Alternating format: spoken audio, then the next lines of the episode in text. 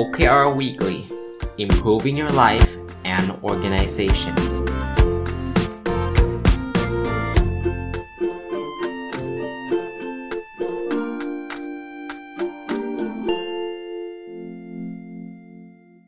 สวัสดีครับ ยินดีต้อนรับเข้าสู่รายการ OKR Weekly นะครับ เป็นรายการที่ผมจะเอาเรื่อง OKR มาเล่าให้ฟังเป็นประจำทุกสัปดาห์นะครับ สัปดาห์นี้จะเริ่มเอาหนังสือที่ผมได้อ่านเกี่ยวกับ OKR มารีวิวให้ฟังนะครับ มันมีประเด็น point อะไรดีๆ ต่างๆ เนี่ยที่คิดว่าน่าจะเป็นประโยชน์นะครับ ผมเริ่มจากหนังสือเล่มแรก ซึ่งอาจจะไม่ใช่หนังสือเล่มฮิตนะ ต้องบอกแบบนี้นะครับ เพราะว่าก็เพิ่งอ่านจบสักระยะหนึ่งแล้วล่ะ แต่คิดว่ามันน่าจะเป็นประโยชน์กับหลายๆ คนนะ ชื่อ OKR Objective and Key Result เขียนโดยคุณแพทริก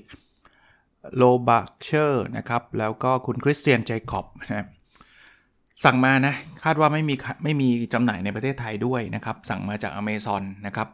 อ่านแล้วผมว่าเออมันมีไอเดียดีๆนะปกติก็ถ้าเป็นหนังสือเล่มดังๆเนี่ยผมคิดว่าหลายๆ ท่านก็คงมีโอกาสได้อ่านกันเองอยู่แล้วนะครับ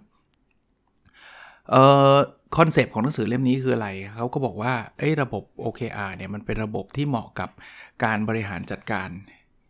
ที่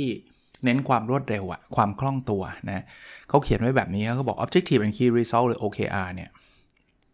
มันมันเป็นอะไรที่เป็นเขาใช้คำว่า an agile operating system for modern organization นะนะก็คือเป็นระบบที่มันมันเน้นความ flexible ความรวดเร็วสำหรับองค์กรสมัยใหม่นะเขามีคอนเซปต์บอกว่า OKR เนี่ย มันไม่ใช่วิธีการหรือไม่ใช่เครื่องมือหรือไม่ใช่กระบวนการนะนะจริงๆมันเป็นแนวคิดมากกว่าในการบริหารจัดการองค์กรในลักษณะแบบนั้นนะก็ ก็เป็นอะไรที่น่าสนใจนะ พอเริ่มเริ่มเริ่มต้นออกมาเนี่ยทำไมต้องอาจายด้วยเพราะว่าต้องบอกว่าโลกเรามันเปลี่ยนไปเร็วนะพอโลกเราเปลี่ยนไปเร็วเนี่ยไอ้ tools เดิมๆหรือเครื่องมือหรือแนวคิดเดิมๆเนี่ยมันค่อนข้างที่จะล้าสมัยในแง่ที่ว่า โอ้ยมันเปลี่ยนช้า ถ้าเปลี่ยนช้าเนี่ยมันก็จะไม่เวิร์กนะครับในหนังสือก็บอกว่าเอางี้คุณต้องแบ่งแบ่งโลกเป็น 2 กลุ่มนะโลกแบบ blue world นะครับกับโลกแบบ red world นะครับต่างกันตรงไหน blue world เนี่ยเขาบอกว่ามันเป็นโลกที่ complicate นะ มีความซับซ้อนแต่ว่ามันมีความเป็นเหตุเป็นผล มันคือ 1 แล้วค่อยไป 2 2 เกิดปุ๊บ 3 เกิดตามนะครับ อันนี้คือคือโลกแบบเก่านะ blue world โลกแบบ red world แบบใหม่เนี่ยมัน complex นะมันเขาใช้คาว่า complex กับ complicate complex มันคือมันขึ้นอยู่กับสถานการณ์เลย เราบอกไม่ได้เลยว่าอะไรมันจะเกิดขึ้นต่อไปนะ เพราะฉะนั้นเนี่ยโลกเก่าหรือ blue world เนี่ยมันจะมีความเป็นเหตุเป็นผลชัดเจนเลย 1 เกิดจาก 2 2 เกิดจาก 3 3 เกิดจาก 4 แต่ในขณะที่โลกใหม่เนี่ยมันมีแต่เซอร์ไพรส์นะมันมีแต่อะไรที่แบบคาดไม่ถึงอะ่ะหรือมันเป็นข้อยกเว้นอะไรเต็มไปหมดเลยนะอีกประเด็นหนึ่งคือเขาบอกว่าถ้าเปรียบเทียบแล้วนะโลกเก่าเนี่ยองค์กรก็เหมือนกับเครื่องจักรคือมัน predictable อะนะคืออย่างที่บอกว่าทำแบบนี้กดแบบนี้ทำแบบนี้มันจะได้แบบนี้เสมอ แต่โลกใหม่เนี่ยเขาบอกว่าองค์กรเหมือนมนุษย์ คือ unpredictable นะก็คือมันมันมันมันมีแต่ความไม่ชัดเจนนะนอกจาก predictable แล้วโลกเก่ายัง controllable ได้ส่วนใหญ่ด้วยก็คือควบคุมได้นะ ในขณะที่โลกใหม่เนี่ยนอกจากทำนายไม่ได้แล้วยังยังควบคุมได้ลำบากด้วยนะครับ ควบคุมได้ลำบากนะอะถัดไปที่เป็นความแตกต่างระหว่างโลกเก่ากับโลกใหม่ คือสิ่งสำคัญของโลกเก่าเนี่ยคือความรู้ ในขณะที่โลกใหม่เนี่ยเราเราเน้นความเชี่ยวชาญนะความเชี่ยวชาญที่จะติดตัวเราเพื่อคือพูดง่ายๆความรู้มันมันมันต้องถูกอัปเดตตลอดอะ่ะมันต้องเชี่ยวชาญสามารถแอพพลายเอาเอาสิ่งที่เรารู้เนี่ยไปไปใช้แก้ไขเฉพาะหน้าได้นะครับการสร้างมูลค่าเพิ่มก็ต่างกันนะครับ ถ้าโลกเก่าเนี่ยเขาเน้นการทำอะไรที่มันคล้ายๆกันคือ standardization นะ ในขณะที่โลกใหม่เนี่ย มันมาจาก exception นะครับ คือการหาข้อยกเว้นนะอะไรที่มันมันไม่เคยเกิดมันก็จะเกิดลักษณะแบบนั้นนะถ้าในแง่ของ efficiency effectiveness เนี่ยโลกเก่าเน้น efficiency นะก็คือทำอะไรให้มันคุ้มค่าให้รวดเร็ว เหมือน standardization ที่ผมเล่าให้ฟังเมื่อกี้นะครับ คือทำเหมือนเหมือนกันต้นทุนตาม ในขณะที่โลกใหม่เนี่ยเน้นอะไรที่มัน effectiveness ก็คือทำอะไรให้มันสำเร็จให้มัน work นะครับเเรื่อง performance โลกเก่าเนี่ย performance มันมาจากการรวมรวมกันของทุกคนนะครับ แปลว่าฝ่ายตลาดทำอันนี้ฝ่ายผลิตทำนี้ฝ่ายนู้นทำนี้ก็กลายเป็น performance หรือผลลัพธ์นะครับ แต่โลกใหม่เนี่ย performance มันเหมือนเกิดขึ้นเองนะครับ เกิดขึ้นมาเองไม่ได้ไม่ได้พิจิตได้ไม่ได้ทำขึ้นมาในแต่ละคนแบบนั้นนะครับ ก็คำถามสุดท้ายก็คือ เอ๊ะ แล้วคำถามที่สำคัญของอการที่จะรู้ว่าโลกเก่าโลกใหม่เนี่ย มันต่างกัน มันมันรู้ไปทำไมพูดง่ายๆ คือเรากำลังอยู่ในโลกใหม่ที่มันดินามิกกว่าเยอะ แต่เรากำลังใช้เครื่องมือในโลกเก่า ผมชอบคำนี้นะเขาก็พยายามเคลมว่าไอ้ไอ้แนวคิดที่มันอาจายเนี่ยมันเหมาะกับแนวคิดโลกใหม่อะแนวคิดที่เขาเรียก blue world ในหนังสือเล่มนี้ซึ่งแนวคิดที่เกี่ยวข้องกับอาจายอันหนึ่งเนี่ยก็เป็นแนวคิดของ OKR นั่นเอง แต่บทแรกๆเนี่ยยังไม่ได้พูดถึง OKR มากนักนะเขาก็จะไล่คอนเซปต์มาตั้งแต่สมัย เฟรเดริกเทย์เลอร์นะใครเรียนทางด้าน Management มาก็รู้จักนะว่าเขาก็จะมีแนวคิดต่างๆ ที่จะเป็นแนวคิดแบบเดิมๆนะเป็น approach ในการแก้ปัญหา ที่มันค่อนข้างเป็นระบบอะ่ะมันเหมือนอยู่ในโลกเก่าเมื่อกี้ที่เราคุยกัน อันนั้นเขาก็เท้าความมาถึงคอนเซปต์ของเทย์เลอร์เลยย้อนเวลากลับไปนะครับ คราวนี้เขาก็เล่าต่อบอกว่าแต่โลกมันเปลี่ยนไปตั้งแต่มีอินเทอร์เน็ต นะครับมันเริ่มจะมีลักษณะของ agile organization development agile อย่างที่แปลว่า flexible นะเปลี่ยนแปลงอย่างรวดเร็วเนี่ยนะครับ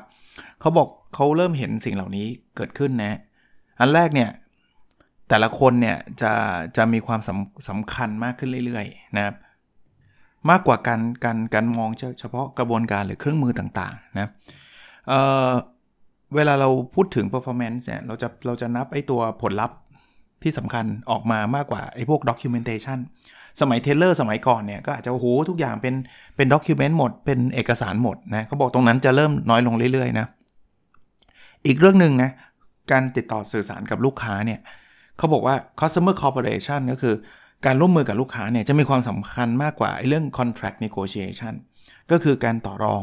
สัญญาอะไรต่างๆนะครับ ที่สำคัญมากเลยฮะคือการตอบ สนองต่อการเปลี่ยนแปลงเนี่ยจะสำคัญมากกว่าการวางแผน สังเกตไหมครับ สมัยรุ่นผมก็ได้นะ รุ่นนี้อาจจะอาจจะนึกไม่ออกนะ แต่ก่อนนี้เราวางแผนกันเยอะมากเลยนะไม่ใช่ว่าไม่ดีนะ แต่ว่าแผนแต่ก่อนมันเวิร์กไงเพราะว่ามันมักจะเป็นไปตามแผน แต่เดี๋ยวนี้แผนแทบจะโยนทิ้งได้เลยอะ่ะเพราะมันไม่ค่อยไม่ค่อยจะเหมือนกับที่เราวางแผนไว้นะครับ อันนี้ก็คือคอนเซปที่ที่เขาเล่าให้ฟังว่าเนี่ย ปัจจุบันมันคือต้องทำไปแก้ไปอะอารมณ์แบบนั้นนะคือ agile development นะเอ่อ ที่พูดมาทั้งหมดเนี่ยเขาจะเข้าเรื่องครับว่ามันมันถึงต้องมีเครื่องมือ หรือมีแนวคิดที่จะช่วยตอบปัญหาไอ้เรื่องอการเปลี่ยนแปลงในลักษณะนี้ ซึ่ง OKR คือหนึ่งในแนวคิดนั้น คราวนี้ก่อนจะไปเล่าเรื่อง OKR ซึ่งวันนี้อาจจะอาจอาจจะเล่าไม่ถึงตรงนั้นด้วยซ้ำนะครับ ขออนุญาตแชร์เรื่องนี้อีกสักเรื่องหนึ่งก่อนที่เราจะไปพาร์ทสก็คือการมาอัปเดตเรื่อง OKR personal OKR กันเนี่ย คือเขามี 12 principle of agile organization development ก็คือหลักการ 12 ข้อที่เกี่ยวข้องกับเรื่องของอการพัฒนาองค์กรแบบ agile นะแบบแบบรวดเร็วนะครับ ข้อที่ 1 นะเขาเขียนไว้ว่า our highest priority is to satisfy customer through early and continuous delivery of variable service ก็แปลว่าเรื่องที่สำคัญที่สุดเนี่ยคือการทำให้ลูกค้าเนี่ยมีความสุขนะครับ โดยการส่งอย่างรวดเร็วนะครับ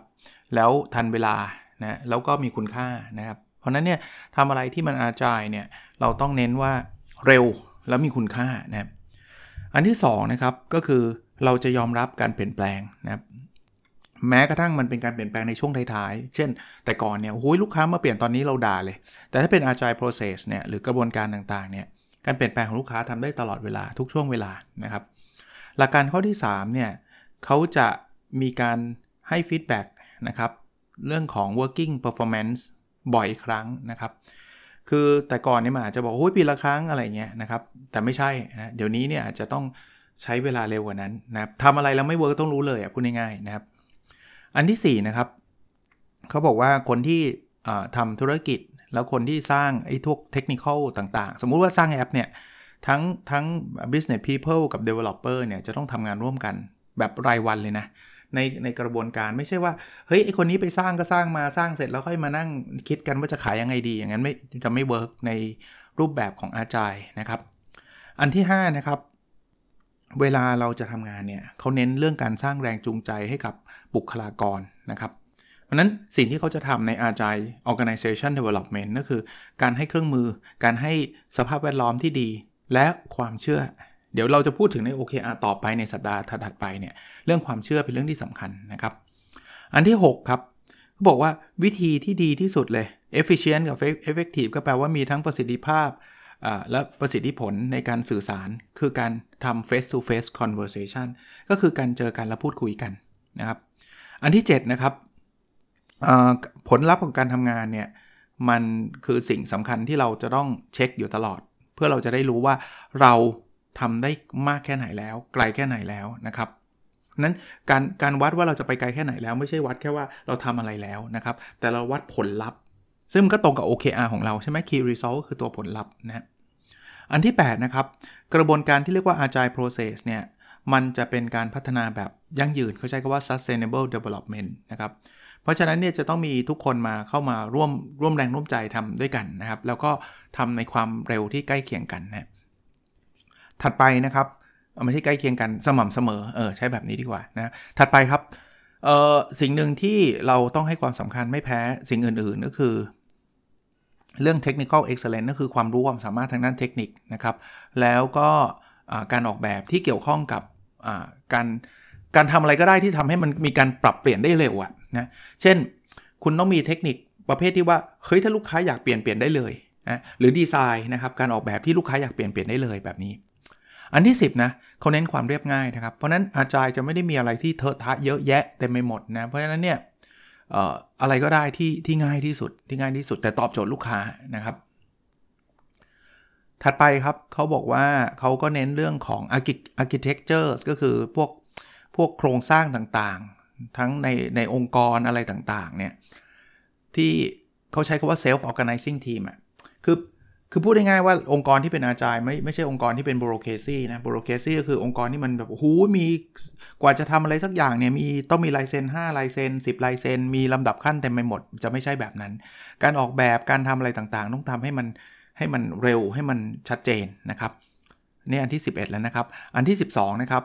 เขาบอกว่าสิ่งที่เราทำเนี่ยทุกครั้งเลยมันจะต้องมี interval interval ก็คือ หยุดแล้วคิดแล้วจะตอบตัวเองว่าเราจะไปต่อไหม จะต้องปรับไหมจะต้องเปลี่ยนไหม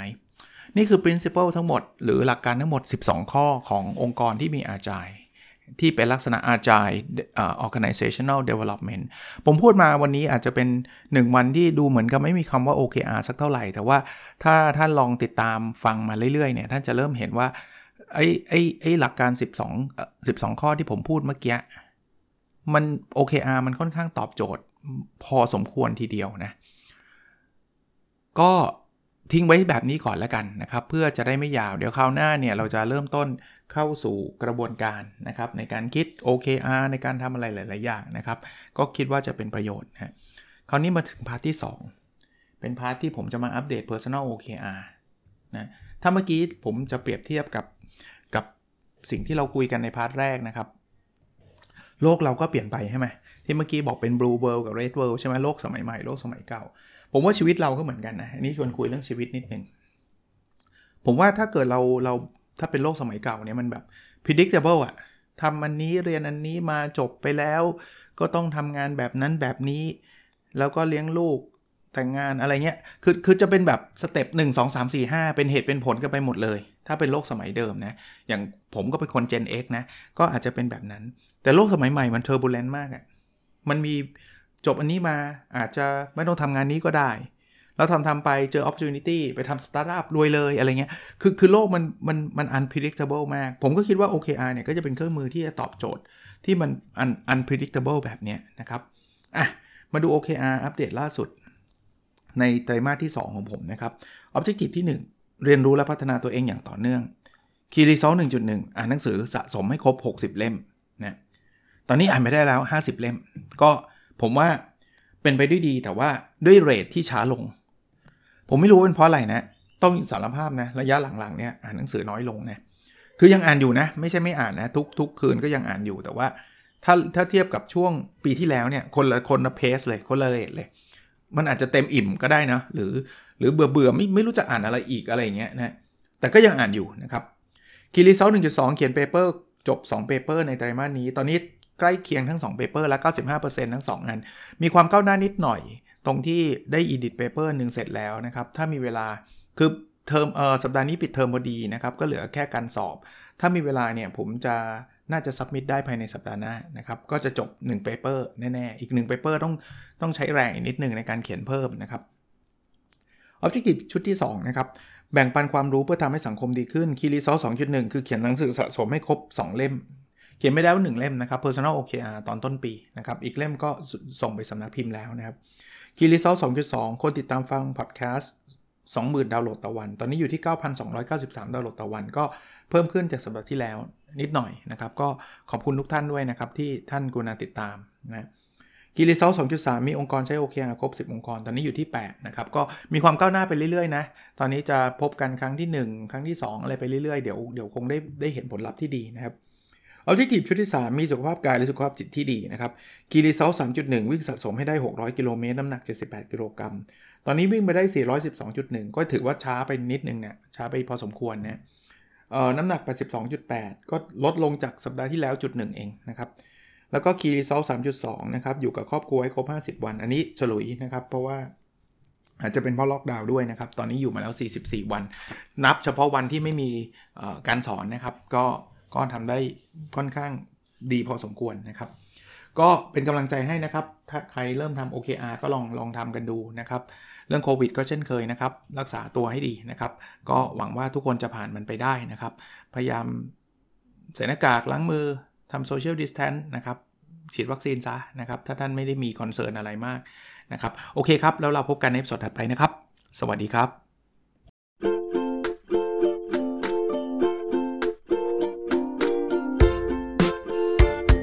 The OKR Weekly Improving Your Life and Organization